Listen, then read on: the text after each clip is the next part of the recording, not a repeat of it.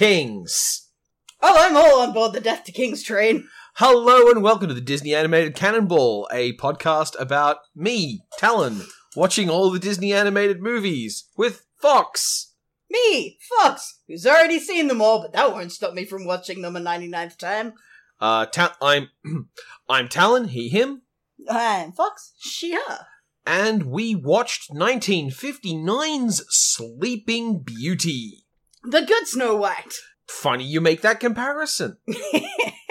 I mean, it's unavoidable, right? Oh, absolutely. Uh, it, it is just like this movie is structurally very similar. I mean, it's very true that, that in the Princess Ouvre, Cinderella comes in between these, but Sleeping Beauty is definitely a lot more like Snow White structurally. I would also say that this movie codifies a lot of things that Snow White tries. Yeah, that's definitely true. Like, Snow White is really rough on the rewatch. Yeah. Whereas this, you can see the Disney stuff solidifying into, like, just sparkly, tacky gold. Oh, jeez. I just realized this is my turn to do the plot in 60 seconds. It is. All right. I mean, you can trade back if you want. You, you can always reverse. But I feel like you're up to it. Okay, yeah, I think I got this. Alright. In that case, your time starts now. A baby is born to a king and a queen, which is then blessed by two out of three fairies. An evil witch slash fairy is kind of present and gets pissy about not being invited, so she curses the child to prick her finger on a spinning wheel and die. Uh, the third fairy then spends her wish to make it so that the kid isn't going to die. Uh, and the king and the fairies then spend the rest of the movie making like preventative measures to make sure that thing doesn't happen. They fail to not make it happen, and she winds up pricking her finger on a spindle wheel and falling into a deep sleep until true love's kiss can save her, which is the plot of the fairy story. But surprise, twist, this movie actually put in like character development and introduction and plant and payoff and had a prince who did stuff before he kissed her. Didn't I tell you he's got a name this time? Oh, sorry, this is your minute. This is my time, Fox! Oh no. Well, not anymore. Okay, alright, you had, you made it with four seconds to spare. Yeah, and how did I do for the plot? Uh, I mean, you kind of left out some details, but you mostly covered that in surprise. They're actually people. Yeah. this is this is weird. This is a Disney movie where some of the characters have an inner life. This is very much why I think of it as the good Snow White. Like, it's all the same beats as Snow White, but just like, she's not a weird baby, Mm-hmm. and the prince is a person who has had feelings about things ever. But but I get ahead of myself because first we need to roll back and talk about our pre-existing relationship with this movie. Talon, had you seen Sleeping Beauty before? I had seen bits of Sleeping Beauty. It is one of those ones that Disney chopped up and put into various other things. There's nothing here I feel I missed aside from like the the crow having a full narrative arc. that crow. Well, we'll talk about him later. Yeah. Uh, but no, uh, this movie also got to live on the mangled VHS versions Ah, yes. from a particular lady from our church. So I had seen a version of this with a bunch of the songs and a bunch of the magic cut out. Um, I was gonna say, why do they not like? At the end, she literally says she's the forces of hell. I feel like that would go well with Oh, with Christian media. But yeah, you're right. There's a lot of fairies doing good magic for good reasons. yeah. can't have that. Maleficent stayed intact. well, I mean, she's kind of the best bit of the movie. But and the movie got pared down to like 20 minutes. Yeah, you wouldn't have a lot left if you took out all the funny fairy bits. Yep. What about you? Uh, I've seen this movie a jillion times. Uh, because, well, this was not much of a movie for me. Fox was not a princess fan. Uh, but Fox's sister was a bit more on the traditional girl front, and this was her favorite Disney for a very long time. She never felt as strongly about favorites as I did, as, as far as that kind of thing went. Like, she had five or six favorite colors, uh, over the years, and I had green, green, green, more green, this slightly different green, and now that green. Uh, but uh, in as much as she had a favorite, it was definitely this one. Anything you noticed on the double take? I've got a few things. Mostly there's a lot of words I believe I first learned from this movie. Let's see, some choice selections. Melancholy, steadfast, gratifying. Definitely betrothal. Pretty sure imbecile. Uh, the rabble. uh, actually, gentry and nobility, too, come to think of it. Uh, there's definitely a few more. I wrote them down somewhere. Pompous. Pompous. And also whatever Merryweather threatened to turn Maleficent into, which sounded like pop tune, but I can't work out what that is, and I never have. a poltroon. She is a poltroon. That would make sense. That's a word. Yes. Go on, ask me why I know the word poltroon. Mm, biblical? No. No. Um, Gilbert and Sullivan. Captain Haddock. Oh, how do I not know that then? I am a Tintin nerd. Well- Dang it. Uh, I feel outdone at my own game. That's just one of those things that you come across as a child and it forms that sound in your brain and you know you don't know the word, so you just go, alright, whatever. Yeah, this is a word an adult will tell me if I use it wrong. and then years later, you learn that, well, right, it, it was poltroon all along. And you also recognize things like somber repose. Mmm. And the fact that this is the first place you heard the phrase true love conquers all. And you didn't understand it at the time because you were pretty sure that true love wouldn't conquer things like, you know, marriage or or having kids or something. or a gun. And you may have missed the point when you were five. See, you say gun, but you're thinking very much like, not me. I just thought it was a bit of a logical fallacy. that said, my uh, I actually have a point of the double take, Yeah, what you got? which is I don't know if it's because it got cut in the VHS Mangalathon, or if it's just the first time I've seen the scene like in high quality. But she bleeds. Maleficent fucking bleeds. Oh, she does a little bit, doesn't she? Yeah, the sword goes into her gut, and she bleeds. It's like sus looking dragon blood, but Oh, it's still blood. it's purple dragon Yeah. blood, but you know, Yeah. holy shit! I guess you could probably get away with it when it's purple, so clearly not human. So- and also, she declares herself to be the mistress of all evil and the forces of hell. Lady the Tramp gives us our first instance of pissing, and now this gives us our first characters that bleed until like the Black Cauldron. First, our first illusion to being existing. It's not the same thing. Well, yes, pee your illusion. Anyway, I mean, if nothing else, I'm pretty sure the weird nappy wearing gods in Fantasia allude to peeing as much as Tramp did. eh, possibly. anyway, one more thing I noted here, which was definitely just uh, I didn't get it at the time, along with the word somber repose. Like I know the words of most of this movie all the way through, except for the ones I didn't recognize at the time, which includes whatever word they were using to toast with, skumps. I, in fact, took a note of that one because I thought there's no way Fox knows that word. I did not. It, I had no idea. Not as a child. Not over thirty years. Not now. Skumps. Skumps. What is it? It's a toasting word. I don't know. Oh, it's just a nonsense word like Yeah. cheers. Well, it, it might be a word with a specific meaning, but I've always known it as just that's the thing people say before they drink. like skull. Skull? Uh, S K O A L. Huh. Seen it in a couple of comics. I'm sure it means something. Don't know what it means. That sounds Viking-y. Yeah. Scala. But yeah, so I guess I'll just cross that out of my notes. Don't need to do the bit on skumps anymore. And during that song, also the line, that last was all foam. don't get that when you're a little kid. No, you don't. I mean, I understood that they were getting drunk. That much was clear. Didn't Yeah. have a problem with that. Yeah. Yeah, there's a lot of the dialogue in this film is very like highfalutin. Yeah, they, they they were clearly aiming for a medieval fantasy. I mean, you know, uh, an approachable in the 50s medieval fantasy. They're not thesing and thou'sing for the most part. Except when they do magic. I guess magic is more posh.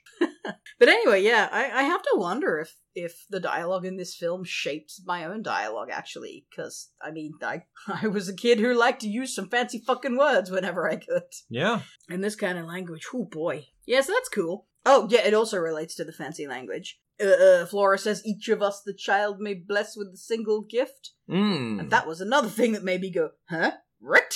Because, I mean, it's it's not that it's wrong, but when you're used to talking about things in the no- it's fucking Yoda speak, isn't it? It's just swapping around your subjects and and confusing a kid. And next up, we go and put our hand on the Yikes Store, oh, otherwise yeah. known as Product of its Time. God, the Yikes store. I This film is so un-yikesy, I honestly forgot the Yikes store existed. I have some yikes. yeah, I mean, this general, you know, uh, uh, kings are a, a a universally agreed upon good, and everybody just fucking loves the royal family and coming out and celebrating the royal family, yada yada, whatever. But That, that's some invisible bullets shit. I'm perfectly happy saying uh, that doesn't give me a yikes reaction. What does give me a yikes reaction is the fact that Philip, we see Philip as an ambulatory animate child. So he's maybe four or five at the youngest when he sees Aurora for the first time. Oh, Maybe he's like seven. My read at first was about seven years old, but also like hard to say. Which means in the forest, when they do meet and they dance for a moment, he keeps grabbing her hand. And this is perfectly acceptable, back and forth, playful, flirting kind of touching for the time. But when she's a 16 year old and he's like 23 ish, it just doesn't make me happy. It is a bit unfortunate. Like, let's say he's minimum 21, because there's no way he's less than five years old. when Yeah. we first see I was being generous. Yeah. Like maybe four if if you really want to push it. But I looked at that kid when he's like seven or eight. Yeah, you're right. And I I did have one note of you don't go for the second hand. Go- like, after she pulls the hand away, that's when you stop having him Yeah. grab her hand. Uh, it's, yeah, you're right. It's extremely of its time. Um, and that's something. See, here's the thing. I don't think, hey, this was an evil. I think it makes him look shitty. It makes him look like a bit of a dick. yeah, yeah. And that means that, uh, characterization wise, in this actual universe, diegetically, the people who made it, that was not a gesture they thought of. It made him bad. And here are just like, I would rather he did something cool. Yeah. Anyway. It's, uh, it's not as, it doesn't age well. Yeah. It is not these days a particularly romantic gesture. But again, two movies ago, we watched Peter Pan. Ugh. Yeah, and uh, you know, any old romance. I was surprised about this with Lady and the Tramp too. Any old romance, you you run the risk of looking back and going, "Oh boy, we we really did think that a guy being pushy counted as romance back then." Yeah. And this one's a little worse than I remembered it. Uh, whereas Lady and the Tramp was a little better. But other than that, Yeah.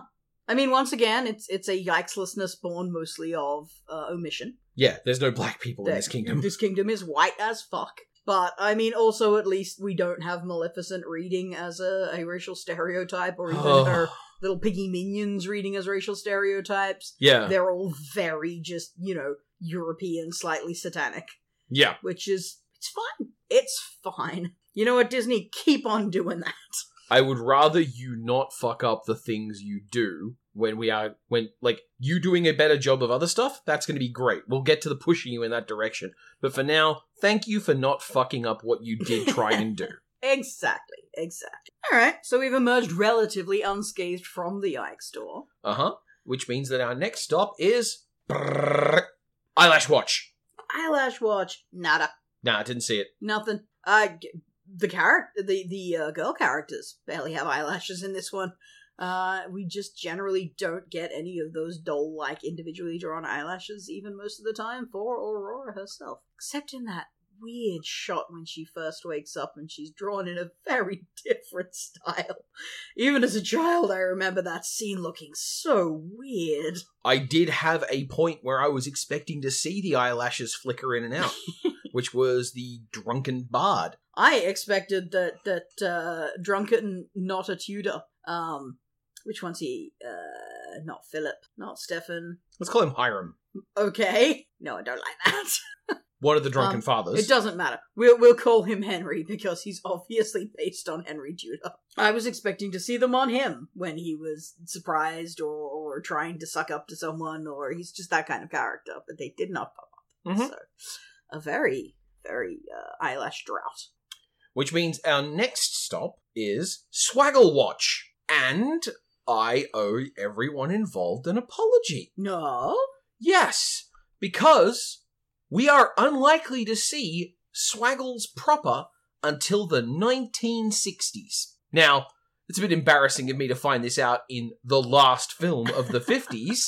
Well, that's fine. I mean, we we've been watching for them developing, mm-hmm. Um, and there's definitely the signs of them. and we definitely know the movies we have seen them in from the future. Yep. So it's worth keeping an eye out to see where they started emerging. But the reason I have done you a disservice by looking for swaggles at this point is because Milt Kahl Hmm. was very much the swaggle guy. Yeah. It is his move. Yep. And Milt Kahl has not been getting credited in any of these movies. He has. Oh, no, he hasn't been getting credited for what he does. He has been getting credit as, uh, by the rules of pay scale, as a uh, character designer. He was still an animator. He was still doing animation. But if you go look at his Wikipedia page, there is a giant list of things he did which he was uncredited for. Milt Kahl, under Walt Disney directly, was apparently regularly butting heads with him because Milt Kahl was good enough as an artist that he could do all the difficult characters, all the characters who did stuff that was complex, but very little of the stuff that Milt Kahl enjoyed doing. So, for example, Milt Kahl was the principal animator behind Peter Pan. He did almost all of Peter Pan, the character's movement and motion and changes of position and 3D space movement. Is this going to end with but Milt Kahl wanted to animate big, jolly, happy characters who jiggled all over the place? Not necessarily, but Milt Kahl did want to do variety, and he did want to do characters that gave him leeway to do interesting things.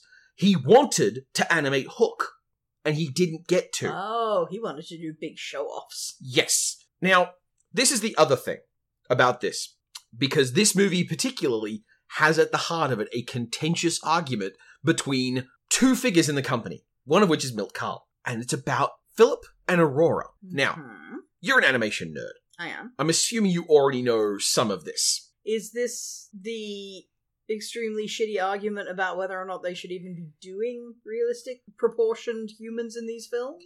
Close. It's how they did them. In this movie, Oh, are they rotoscoping at this point?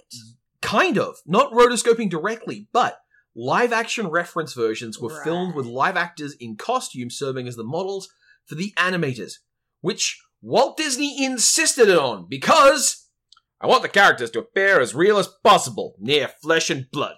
Now go fetch me a glass of cigarette. Ugh. By contrast, Milt Kahl Is he, is is he going to be my golden boy? Is Milt Kahl going to speak for me and say, no, the point of animation is that you should animate whatever looks good, not what reality lets you do? However, Milt Kahl objected to this method, calling it a crutch, a stifling of the creative effort. Anyone worth his salt in this business ought to know how people move. Okay, so not exactly my my golden boy, but uh, you know, let's let's just call that a butthole way of putting forward a point, which is decent. Milt Kahl and Walt Disney apparently butted heads for a long time and were aggressively antagonistic towards each other, but Milt was too good to be fired, and so he kept on basically Walt Disney be like, ah yes, here's my grand vision, and behind him you'd have Milt Kahl going, yeah, it's rubbish. well, look, I'm not a huge fan of Walt Disney's Grand Vision, so I'm glad someone was there to do that. and and that was Your Disneys are kind of like your George Lucases in that there is something good there. It's not that you want them completely gone. They just need to be surrounded by people to tell them, no, stop it. You can't own a city. uh, yeah, so, and, and this is why Milt Kahl was basically unable to do the bulk of the work that when we get further in, we'll look at and go, oh, that's a Milt Kahl work. Because Disney kept on saying, no, you, back in your box, get where I can control you. and Milt Kahl was really hard to control Bec- because all the other animators would come to his desk and be like, I'm having some real difficulty with this bit. Can you do me a couple of frames? Can you give me a sketch? Draw some keyframes. Milk, Yeah. gotta copy your keyframes. Milk. Yeah, just gotta change him a little to make sure no one notices.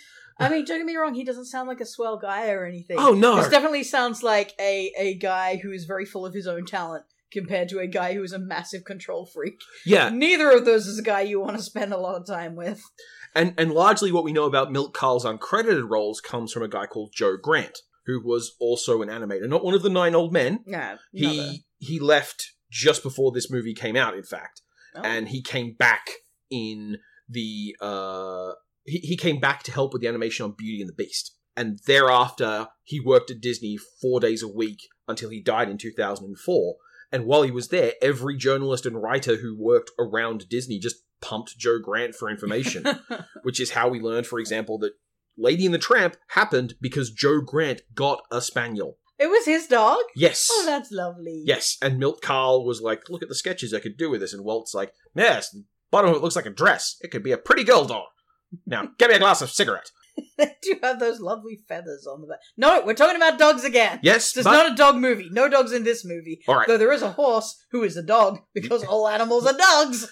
One final thing, well, before we leave the animation enclave of Swaggle Watch, this movie owes its uh, distinctive style and look because the whole thing was one of the first ones where a single artist did the key sketches and setting design, and then made everyone else fulfill that vision. We have watched one other thing animated by this key artist. One other thing. I'm not going to ask you to name the artist, but can you guess what thing we've watched? In the process of Cannonball? Yes. Or- okay. Um, if I had to guess what this person did, um, is it a part of Fantasia or is Yes. it a full thing? Yeah! Is it. Which part of Fantasia is it? Is it the Pegasus bits? No. Because there's a lot of horses going on that, that remind me of Sleeping Beauty. Alright, fine. Hang on, I'm not done yet. Oh, Bald Mountain. Yeah. Of course it's Bald Mountain. Ah, I even have a note about how the, the underlings dancing in Maleficent's castle is clearly a callback. yeah. It's probably not a callback, but it's definitely the same energy. Yeah, this is essentially what happens when you let the artist who did the key design for Bald Mountain do the story design for do, sorry, do the key designs for Sleeping Beauty. You get Sleeping Beauty that looks like Chernobog's gonna show up. And like, this movie still looks great, but it looks so different from Lady and the Tramp. Oh goodness, yes. Like, I, I, I love it. I love the storybook backgrounds, especially, even though I loved the background work in Lady and the Tramp too. It was gorgeous. But like, here we're gorgeous and stylized and just, you know, drawing what looks good. In one, one scene, there's just a fucking square tree in the background, like this weird, tall, spindly thing right at the top that has a little cube, like it's a hedge grown in the middle of a forest at, you know, treetop height. What the fuck is that bush? I love it. The visual aesthetic was apparently designed to be a mix of medieval and Art Deco. Yeah, yeah. And yeah, Boy, you can see it. think they landed that one. Yeah, I like it. And doing that also made them look less of their time than, say, Cinderella and Snow White do, in my opinion. Yeah. Cinderella is very 50s glam girl looking. And Aurora looks a bit like that too, but she also doesn't look like that in a way that makes you go, ah, they didn't just, you know, grab a fashionable ball gown from the time and put it on her. Mm. I don't love Cinderella. Nonetheless, that's all I have for Swaggle Watch, just in time for it to become useful in the next movie. I'm going to award a, a small proto swaggle to uh uh Hubert. That's his fucking name, King Hubert. To Hubert's sleeves mm. and jowls Yeah. all rotating on their own with their own sense of drag. It's not a swaggle, No. but yeah. it's it's developing the energy of the swaggle where you have multiple parts of a character deliberately being moved even though it's not necessary to the scene or anything uh just to add a sense of continual motion to this character because he's a he's a blathering dog Guess what characters Milt Kahl got to do the animation for in this movie? pretty confident he did hubert Prince Philip, Sir Minstrel, Samson, and King Hubert. Sir minstrel i love that samson gets his own credit by name Yep. so yeah, you- the the energy and the motion. Yeah, Milt Kahl loved him some round stuff. he did yes that horse is proto achilles for sure Yeah, absolutely. All right, which leads us to the meat of this episode, um, which is a little tricky because there is no sort of grand thesis for this movie. It's, No. it's a fairy tale, but it's not moralizing the way that our previous fairy tales have. It is the same thing as a five minute fairy tale padded out, but the padding they added in this case is like depth and characterization. It's it's good padding, isn't it? Yeah. Like I've I've heard people complain that these two leads are pretty boring, but I Oh, I'm not going to argue they're not boring. they're so refreshing compared to the ones we've had so far, though. Yeah. I mean, setting aside Lady and the Tramp who are like very good leads, but like compared to Snow White, uh, well, compared to Cinderella and particularly Snow White, I mean, we we have a character who has wants and needs, and those wants and needs conflict with each other, yeah. and we have a prince who gets a name and some dialogue, and we see a scene of him doing literally anything other than dancing with a princess. Like, he is definitely uh, a very shallow character. Like, yeah, I can definitely agree that these characters are boring, but when you put it in the context of looking at Disney up until now, they are much more whole and realized characters than anything else we've seen. Um, in And- the same way that last episode, we kind of got stuck in the weeds of how the animation change transformed the way they made the movies, and suddenly cuts and edits are just like good. we did see that in this one too, didn't we? Yeah. But in this one, it's that all the characters have reasonably fleshed out coherence. No one is doing anything just because the story needs them to do it. They have wants. And yeah, sure, Philip is basic. I would say that of all the characters, Philip is probably like a step behind Hubert in complexity. But he's still got so much more than the two preceding handsome princes that we've had to deal with of, of the same type. He is the first one we've encountered who's not literally still a stock character.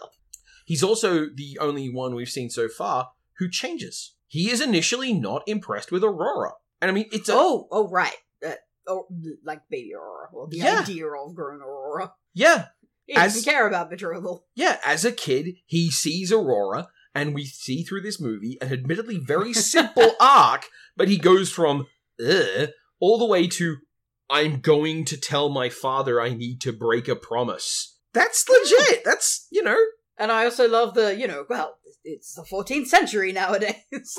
I always enjoyed that. I didn't get what it was a reference to as a child, in that they were doing a bit from, from you know, future teenager movies. the contemporary life of, well, it's the 20th Yeah. century now. And I mean, well, thinking about it now, it's the 50s, so teenagers are just beginning to emerge as like a thing that exists, right? It's 1959. That means that the first wave of the baby boomers have turned 14. Right, and like the 60s is when, well, particularly when America acknowledged that teenagers were like distinct from either adults or children. Yeah. The 60s is when it all kind of, you know, tips up the apple cart. Some things happened in the 60s. yeah, uh, and uh, just, I mean, it's it's like a reverse Bechdel test, right? Like, does this Disney prince exist when he's not speaking to his princess? Yeah. And Philip does. He's, as you say, he is not complex. He is a basic boy, but he's he's still a person. Mm-hmm. And you know, same to her. She's fairly simple. I've used the expression Hamlets on hang gliders a, a lot. And I just want to say, I feel like Prince Philip is trying to avoid that problem as well. Like, you look at Sleeping Beauty, Prince Charming has nothing. So, whatever you add to Prince Charming, if they had made him, for example, an avid fisherman in this, like, you would have a moment of, like, really? Well, I guess. And it would seem like it's pushing against the very, very vague boundaries of what characterization was already there. So, I can appreciate that they were just filling in some boxes, but they didn't fuck it up. Yeah, again, thank you for not fucking it up. Maleficent, she has personality. Uh, yeah, it's a real, like, bitches, bros, non binary hoes. A real villain has arrived. Yeah, holy crap. She is good shit. She is a big part of why every line from this film remains in my brain. Yeah, even though it wasn't my favorite. But like, she is so ah, she's just great to watch on screen. She's so dignified and such a bitch. so like that combination of like elegance and self-importance and just being so petty. She would laugh at a skeleton. she also one thing I really liked about this is the fairies fuck up a lot, okay? But there is no point in the story where the fairies fucking up makes things worse.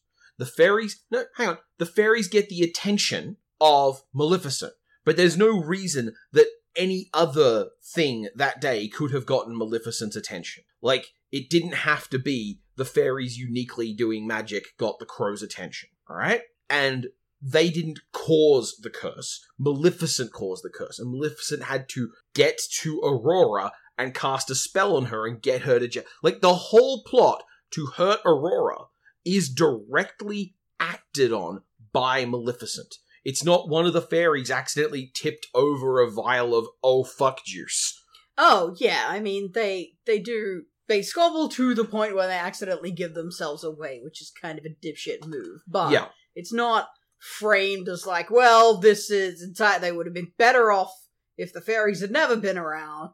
Yeah. they don't cause their own problems. Their plans are weird and dumb, like putting the whole kingdom to sleep. It's that is a weird dumb plan. I mean, I guess they just don't have any unfriendly kingdoms around that would just come in and go, well, ours now, I guess. You guys are all asleep, but uh, you won't remember that because now you're dead. And Hubert doesn't have any of those either. Like the king of the king of Hubert's country is currently indisposed and asleep. It's wild. I mean, I feel like countries can function okay without kings for the most part. Death to kings. Death to king. Um, but uh, not necessarily by dragon, I guess. I mean, it's not like she's a good guy. It's not like she's a misunderstood victim of of one of these kings who who made a terrible, terrible broken oath promise in the past, and that's the whole reason that she decided to become the mistress of all evil, who goes to taunt prisoners and would totally laugh at a dead skeleton just because. Fox is mad about live action remakes. I think we've hit all of our I'm boxes. especially mad about Maleficent. It's one of the better movies of the live action remakes, but it's like character assassination on an excellent villain. She doesn't need to have all that shit put on her. She's great. and she fucking is. Well, uh, I think I'm done with my uh, you know, examination of inner lives. Ah, well, sorry, yes, I was. Okay, um, on the note of inner lives, I've also heard people complain about the fairies. I think they're great. I think they have a very enjoyable, like, wine arts kind of vibe to them. I am perhaps perhaps this is the influence of Eton on me, or perhaps it's just something I've always already had going on. But I'm very fond of crap people doing their best. they are a bit crap. I like that they make a point of how Maleficent is way more powerful than they are, and they can't just magic shit at her or turn her into a battle poltroon. yep. I I liked Fauna at the time because she was named Fauna and she was green, Yep. but uh, it's become very clear to me uh, in in my adult days that Merryweather speaks for me. Yeah, she's also the one who's most often right. Yes, she's she's the mean one out of the three of them, and she's right about everything. Like, uh, particularly if they had been using a little of their magic on the regular to keep the load of their lives down and not fuck things up, they would be less likely to get into giant Barney fights about it the one time they bust out the wands. They would be. I'm just saying, Merryweather was probably right. Also, Flora's taste in shades of pink very lacking. mm-hmm. pink isn't bad, but the shades of pink she matches together are bad. Mm, and they do a great job with the terrible cake prep. I love that scene. It's so stupid. There's so many good like visual jokes and stuff. The three different cups. I love the three different cups. Yeah, it's really funny. All right, then. Uh, Now, are we good with Not quite. Okay. um, really, I mean, I guess I really quite enjoyed all of the characterization in this movie. Um, and it's just a damn shame that, like, after Philip talks to Hubert, I I wasn't exhaustively tracking, but I do believe that's the last dialogue we hear out of either of our leads. Which means that the last thing Aurora does is cry and give the silent treatment to the fairies. Yeah. And the last thing Philip does, it, it it's like they lost the voices for the characters towards the end or something, because they're just completely silent for the Yeah. third act. And okay, it makes some sense in the case of the one who's asleep, but like the fact that we don't even get like grunts out of Philip is a bit wild. She doesn't say anything to her father. Yeah, like right at the end, like I haven't seen you for si-. well. I mean, I guess she doesn't feel any particular affection towards him. He's entirely new. Excuse me, I'm going to focus on enjoying this one thing because there's a lot going on right now. I'm enjoying this. I will meet you later, father. Fair enough. I don't think there was that much thought going into it. I think it was a storybook ending because that's how these things go. But yeah, it it's a little while that they never speak again. It also compresses the time scale in a way that I wasn't like prepared for because my memory of Sleeping Beauty is that she sleeps for hundreds of years. A boy who like was born after everyone she knew was dead is the one who comes and kisses Yeah. her. I like the Maleficent taunts Philip with that idea as well. Like she basically tells him the original version of the story, except he's the prince, uh, as he is now. Just like, yeah, bye, Grandpa. She's she's a bitch. yep. She's good. Um, but yeah, this is uh, they they changed up a lot about the classic version of this. Um, the the thorns being a deliberate attack is a new thing. Those two meaning at all beforehand is a new thing. You're right. The prince is originally just some fucking prince who hears that there's a pretty lady in a tower and he can go kiss her. Uh, and I think it's tremendously to their credit that they went, all right, let's let's maybe have them meet at some point. You know, like each other a bit. Might be better. There there are older versions of the story that I read as a child where one of the things is he didn't kiss her. Um, he rang a silver bell in her room, and that's what woke her up. Ooh, I haven't heard that one. Um, but she could not leave the castle until True Love's True Kiss. And so there's a section of the story where they basically do home improvement around the castle until they Oh. get to know each other and then they have a smooch. well, that's cute. That's Yeah. nice. That's giving a relationship some time to develop. Yeah. Still, you know, a bit coercive, but he's not being the coercive one. At least That- Mm. that's Curse's fault. Yeah, and it, it's it's effectively a bottle episode kind of TV show thing, but you need a castle. Anyway, But yeah, having her wake up almost immediately after she falls to sleep is a big switch over in the Disney version. I feel like the story benefited from that. Um, I do have one one considerable regret on the characterization front, which I guess now is the time to talk about, which is just that if we'd seen this movie not like 10 years later, maybe, I feel like we would have gotten the version where uh Maleficent used the conflict between Aurora and the fairies to to do something instead of just going, well, now I know where you are. You're hypnotized. You're a zombie. yeah, You won't say anything till the end of the film. Whereas, like, it would have been so easy to to go. Well, yeah, you know, they never let you meet anyone, and now they tell you you have to go and marry someone you don't care about. They totally fucking betrayed you. Maybe you should fuck off and not listen to anything they tell you. Maybe you should go where you want. Maybe you should touch the spindle. yeah, it, yeah. That's an interesting take. it's disappointing that they could have used her wants uh, and and her agency as a character to to work with that. Uh, they didn't. I guess because they just wanted to get it over and done with. Mm-hmm. Speaking of getting it over and done with, now it's time for right, Whateverland. that's enough of that. this is the chintziest book we've seen yet. Oh my god! My first note is chintziest fucking book. Tackiest thing. It's even worse than I remember. I am loving these storybooks. All right, your turn.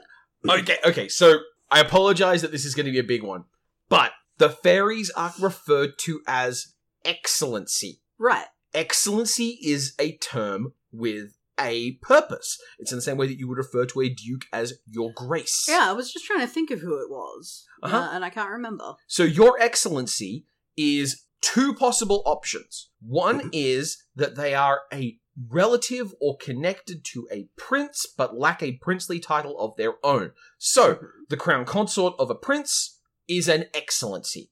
It also covers ex monarchs who aren't dead, which is to say divorced members of the royal family or kings and queens who abdicate. They get to be an excellency, assuming they don't also get, you know. Yeah.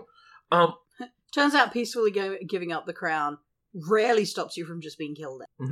Um, the other option is that it's somehow related to work they've done, which is you can be an excellency if you are a member of a certain number of knightly orders that have performed heroic deeds in the name of the king in war. I mean, that probably makes more sense. For perspective, there have been no knights of the thistle who have ever been an excellency. Oh, they're probably just bitter. uh, and the other type of job you could do where you would be an excellency is a cardinal. I guess they sort of do fill the place of religious leaders in, in this, because we don't see any church related stuff, but we know hell is real. Yeah, ultimately it doesn't matter. Like this is just an American scriptwriter who, who who has no reason to bother checking on these things. Goes excellency. That's a nice fancy word. Moving on. I think they probably picked something that would be generic enough that people wouldn't think it was weird. Like it's not any of the big ones that people know. No, but I managed to elbow in a reference to the no- Order of the Thistle. So well, you're happy. Yeah. um, I I made fun of the music because I was hoping it would lead to discussing it with you. It Turns out you already know. So my note that says, "Wow, this music is really evocative of movement. I wonder what's up with that." it's Tchaikovsky, right? Uh, the first gift is Girl Hot. Which is doubly funny because Queen already hot. So like, yeah, what what was your basis for assuming girl would not be hot? I love the idea that this means that this fairy walked in and was like, "Oh, this won't be an easy one." That's why Flora always goes first.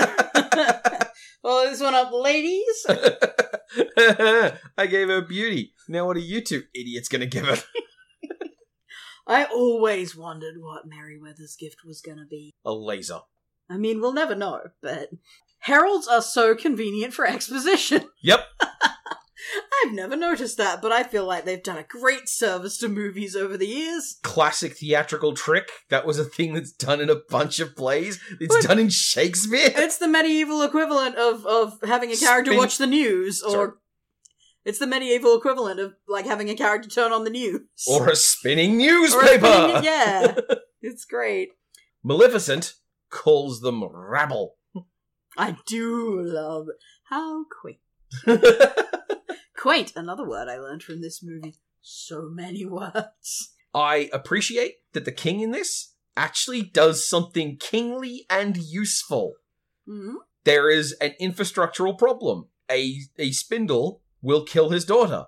So he replaces the spindles. He gets rid of all the spindles in the kingdom, and the people are still shown wearing clothes, so they clearly got something else. But the fact that the king was able to go, hang on, I am king, what can I do about this curse? Mm. I will deal with objects that relate to this curse. That's surprising. I don't know. I mean, it makes sense as a as a worried father kind of thing, but it's obviously not gonna help. And when it comes to it, we see Maleficent make one out of thin air in the end, so it clearly never meant anything. Yeah, but at the same time, Maleficent had to make one out of thin air. He didn't know that. That also paints a question about how magic works in this setting, because if she was just going to show up and make a magic spindle that also knocked her out, you might as well, like, well, what the fuck? Like, is this like some really bullshit Vancian magic where you prepare the spell 16 years in advance? Maybe you can only do something that powerful if you weave it that far in advance. Maybe the spell's got to charge up for 16 years before it can work. Listen, if magic takes that much effort to kill someone, we would never bother developing it. I saw a lot of halberds in that kingdom. Yeah, feel like they would have done the trick. yeah. So would a big rock. Big rock! Maleficent used a big rock later on. She's learned something in 16 years. I love a villain who has development and a big rock. and a big rock. And a dungeon. Wait, do I just like Philip because he gets tied up? Oh no! Uh.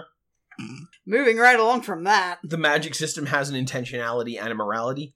It can only be done for because the fairies' magic can only be used for good things, which implies that, for example, cleaning up so they don't have to is a good thing, Yeah. which suggests that these fairies view the idea of automation to reduce the load of a laborer Ah. as a form of moral good, and therefore these fairies are fucking comrades. I like it. I like it. I'm here for it. For the longest time, I thought good deer was like good cheer. I thought it was one thing because our magic can only do good deer. oh, right. it's like an LMNOP situation. Yeah, yes, yes. A Mondegreen. Is that what it's called? well, one of the words for it. Right, that thing. I this film reminds me, and I enjoy it, uh, that Disney princesses used to talk to forest animals because they were friendless losers otherwise. Yeah, It's kind of nice to have that pop up again, like, oh yeah, that's right. It's not, you know, the animals are inherently attracted to princessness. It's just you learn to be friends with animals because you don't have human friends. Uh, Maleficent says, Well, she couldn't have just disappeared into thin air. Shortly after she just disappeared into thin air. Yeah, but Aurora couldn't have vanished into thin air. Maleficent can. She's the mistress of all evil. I'm just saying, Maleficent, don't act like it's a thing people can't do when you know they can. Anyway. I'm so disappointed the crow did not get turned blue and pink. He clearly got hit by the magic. he had pink around his eyes. He already had pink around his eyes. Yeah, yeah. They could have gone blue. turn blue. Yeah, they could have blued and pink. I just wanted to see that scene where the crow goes back and he's pink. And she's like, What the fuck? Well. Yeah, by the way, let Maleficent say fuck. I mean, she says hell, which is. I don't know if we'll hear that again in a Disney movie. Not for a while. Oh, well, I mean, not until we're being very explicit about it. And put a 40 year pin in that. Uh, I think that Briar Rose, while that's from the original uh, fairy tale, I think Briar Rose is a rad name. Yeah, that's lovely. It's kind of better than Aurora, but. It it is a name that does like invoke a superhero character who has like you know knuckle dusters with like thorns on them. you have very different ideas to 50s Disney. Yeah, I do. I like them. I like women, for example. Princess's sure feet. So while the fairy solutions tend to be stupid, I will give them points for they're not at like again they don't tip the fuck up juice over anyone in this. They they just they make mistakes and their solutions are weird, but it is still Maleficent is fucking up shit. Tis, tis fucking up shit. I still want to talk about the feet though. I, I think she's actually barefoot for the entire film. At first, I just assumed she had shoes at the point where she got the princess gown on, but I looked as hard as I could, squinting my eyes when she's going down the stairs at the end, and I think she's just barefoot the whole time. I think somebody at the studio had a foot thing. Yeah. We've got Cinderella, then this. Somebody likes tiny, tiny feet. And they did do an episode about the dogs. Dogs don't have big feet. Um, The sword and shield. Um, you may remember when that came up, I started going boo. you did, you booed them, and I wondered if it was a biblical reference. So yes, it is, but also it's not. Uh, there is a passage in the Epistle to the Ephesians about putting on the armor of God, and it is a extremely overused thing in Christians trying very hard to make their faith sound cool. Look how cool and metal we are. Yeah. Um, and always the list is too long to actually produce something cool. it's like, you know, girdle about your loins with righteousness. So he has a sword of truth and a shield of righteousness. Those aren't actually what those things are in the in the oh, Bible. Oh, good. Okay. The sword is not truth, the shield is not righteousness. It's your girdle that's righteousness. Anyway, the point is, But that's good. That means it's not a biblical reference. It's just some shit they made up because they wanted to give their prince cool D and D gear. well, it was it was Christian enough at this point that I just went, "Oh, this is we have the armor of God at home." All right. Well, I like that energy too. um, I remember that turkey leg like oh, especially the the weird movement of the meat when he takes a bite out of it. the skin sort of waves around. It looks like fabric for a second there. There's always something in one of these films where I remember a really specific bit of animation, and I sit here going, I think I'm neurotypical. I'm pretty sure. but that meat moves really sus. The fairies say, You must do this on your own, and then spend the next 10 minutes helping him directly. yeah, maybe not. You must. You must do this personally. Might have been more accurate. Doesn't sound as good though. As opposed to what I would have been, We need your lips. he does have lips. I guess that's like a pseudo eyelash watch. Yeah. Because men are gonna lose their lips pretty soon as well. Mm-hmm. Uh, Portsmouth, I'm tapped out now. Uh, right. Nope. Uh, I love when Hubert sheaths the fish. Shoves it back in his belt like any other sword. yeah. It's just a good bit. It's not. There's nothing deep to say about it. I just like it. Yeah. da- da- da-. Creepy sleeping roses, extra shading. Just about done. Um, notice one of the things which is really characteristic of Disney animation, um, which is character details you're not focusing on, nevertheless being used in a really expressive way. So when you do look, you're like, oh, hang on, they've been doing this this whole time, haven't they? The fairies' wings are really expressive. Yeah. like they're a clear, you know, they're, they're like a tail wag. Oh my god, fairies are also dogs! um, but anyway, that's cute, and it's reminding me to, to look in non-obvious places when we rewatch these movies, because there's gold to be had from Disney stuff pretty much from this point on, just looking somewhere in the scene that's not the focal character at any time. uh, I, lo- I love the the wand, the welding wands. yeah. Blowtorch. Straight fucking industrial shit suddenly. Yeah. Flashdance starts playing. now are their comrades? They're working in the factories by night. Yes.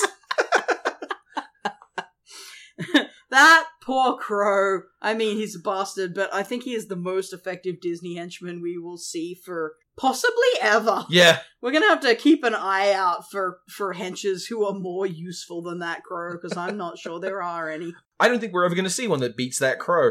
And I don't think we're ever going to see one who gets punished quite as severely as that Like, crow. yeah, Merryweather mugged a bit. Yeah. Yeah, get him. Because, like, on the one hand, there's a part of you that's like, hey, that crow was actually not that bad overall morally, despite being a servant of the Lord of all hell. But, you know, then again, I think, hang on, this is giving Merryweather the chance to just fucking kill something. She really needed to get it out. Yeah. You know, that's interesting. She can't turn Maleficent into something, but she can stone a crow. I I guess nobody likes crows. or hurting that crow was a good act.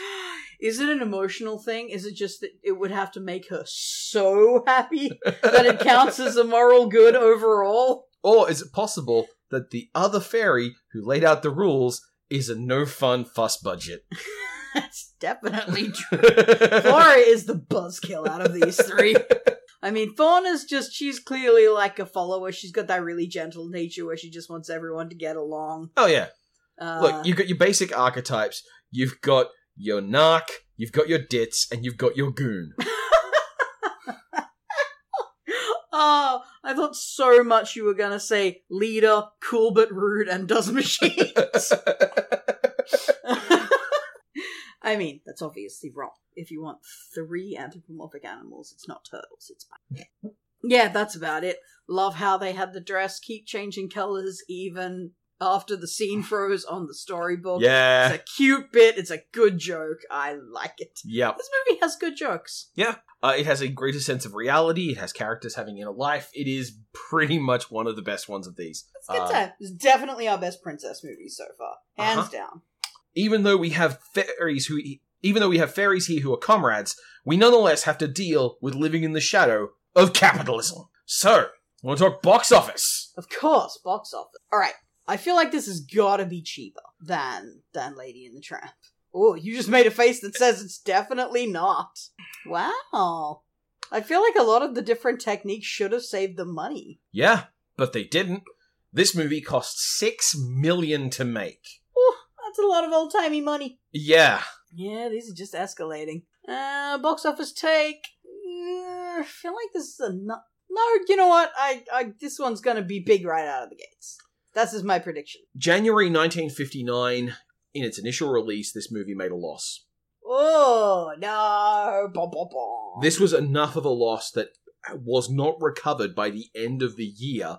That this is the first year where Disney recorded a total financial loss Wow, and rough. resulted in a bunch of animators being fired and uh, the entire animation department being slimmed down.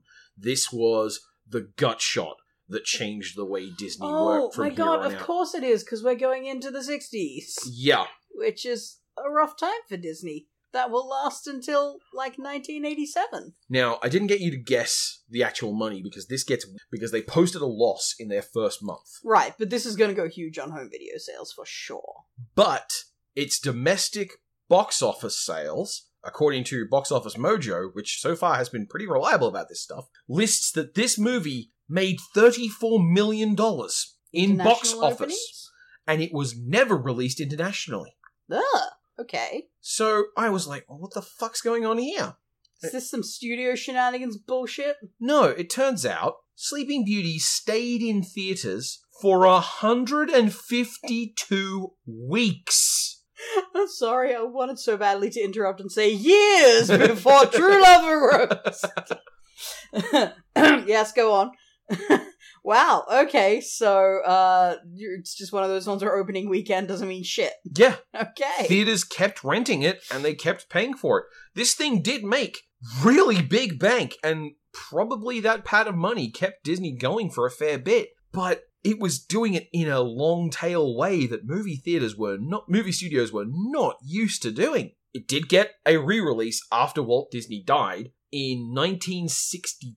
Uh, sorry, in uh, 1986, and there it made 15 million dollars in 80s money. So right. Right. that's a lot of cocaine.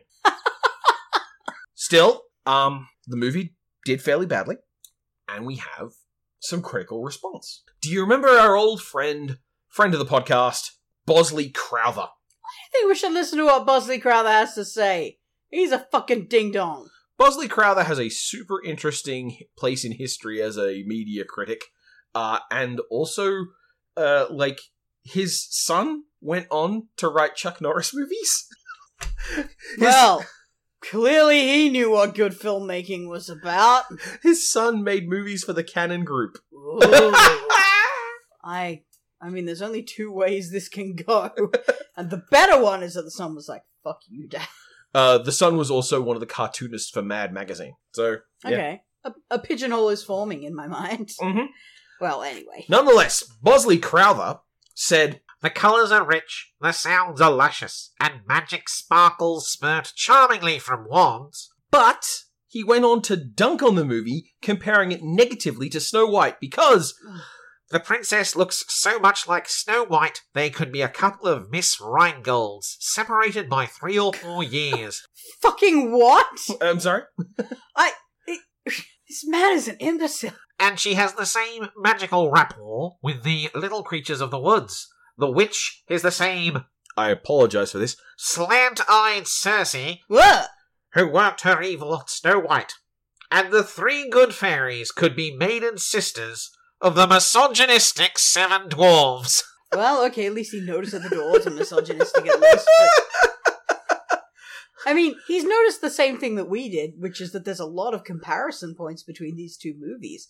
It's just that this one is better in every way. So yeah, yeah. Uh, Man, Fuck this guy. no, look, you need to understand that that some movies are for exploring and some movies are for refining. And this is a refinement of the princess formula that made it so much fucking better than Snow White. It's not even worth co- can you compare Maleficent to the the evil queen from Snow White doesn't even get a name. we it really is interesting that we and he agree on that this movie is basically Snow White again. it's just we think that's a good thing, and he thinks it's not. Yeah, what a weirdo. I do I disagree completely that the princesses look alike though. They are so so different. Yeah. Can you imagine Snow White making the face that Aurora makes when she slips out of the cottage for the first time and like looks back knowingly with her super arched 60s eyebrows? Boy oh boy. Yep. She's saucy is all I'm saying. Yeah. She she's a hottie. She's the first Disney princess who I will declare a hottie. Yeah, I'm a little uncomfortable with that because, like, she's 16, Yeah, but well. she's modeled on an adult actress. She is, yes. And she's a cartoon. Yeah. so And, and also, she's, like, that's not how 16 year olds look. It's not, no. That's not how 16 year olds raised in the woods look. That's a good point. I want to see feral Ewok Aurora. Yeah, oh my god, that's what Aurora looks like. Dude, okay, you you don't sew or anything like that. Your mom sews. Your mom has bought butterick patterns from somewhere over Yeah. the years. Aurora looks like every fashion model on the front of every one of those fucking clothes pattern packets, of which there are 15 billion, Yeah, you're right. and they all star her. Yeah, no, straight up, you're right. Oh my god, wow. I really just realized have to give me a moment. it's fading. so uh now we're on to the next thing. Which I, I I am drawing a fucking blank. I, I wish I wasn't. We're not up to Fox and the Hound yet, are we? Dog movie, dog movie, Dog dog, movie. movie, dog movie, dog movie, dog movie. 101 Dalmatians. 101 Dalmatians already. 1961. Shit. And, I thought it wasn't I thought it was pushing the 70s. and guess who gets to show up as the directing animator lead? Oh, you see Swaggle this time for sure. We're fucking seeing some swaggles. Oh, Swaggle Watch goes into overdrive. See you next time, folks.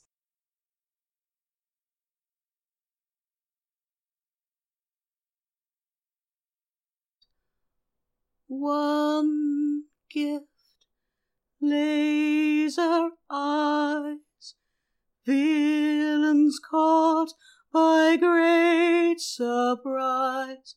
When evil stalks the human race, she'll blast the bad guys with beams from her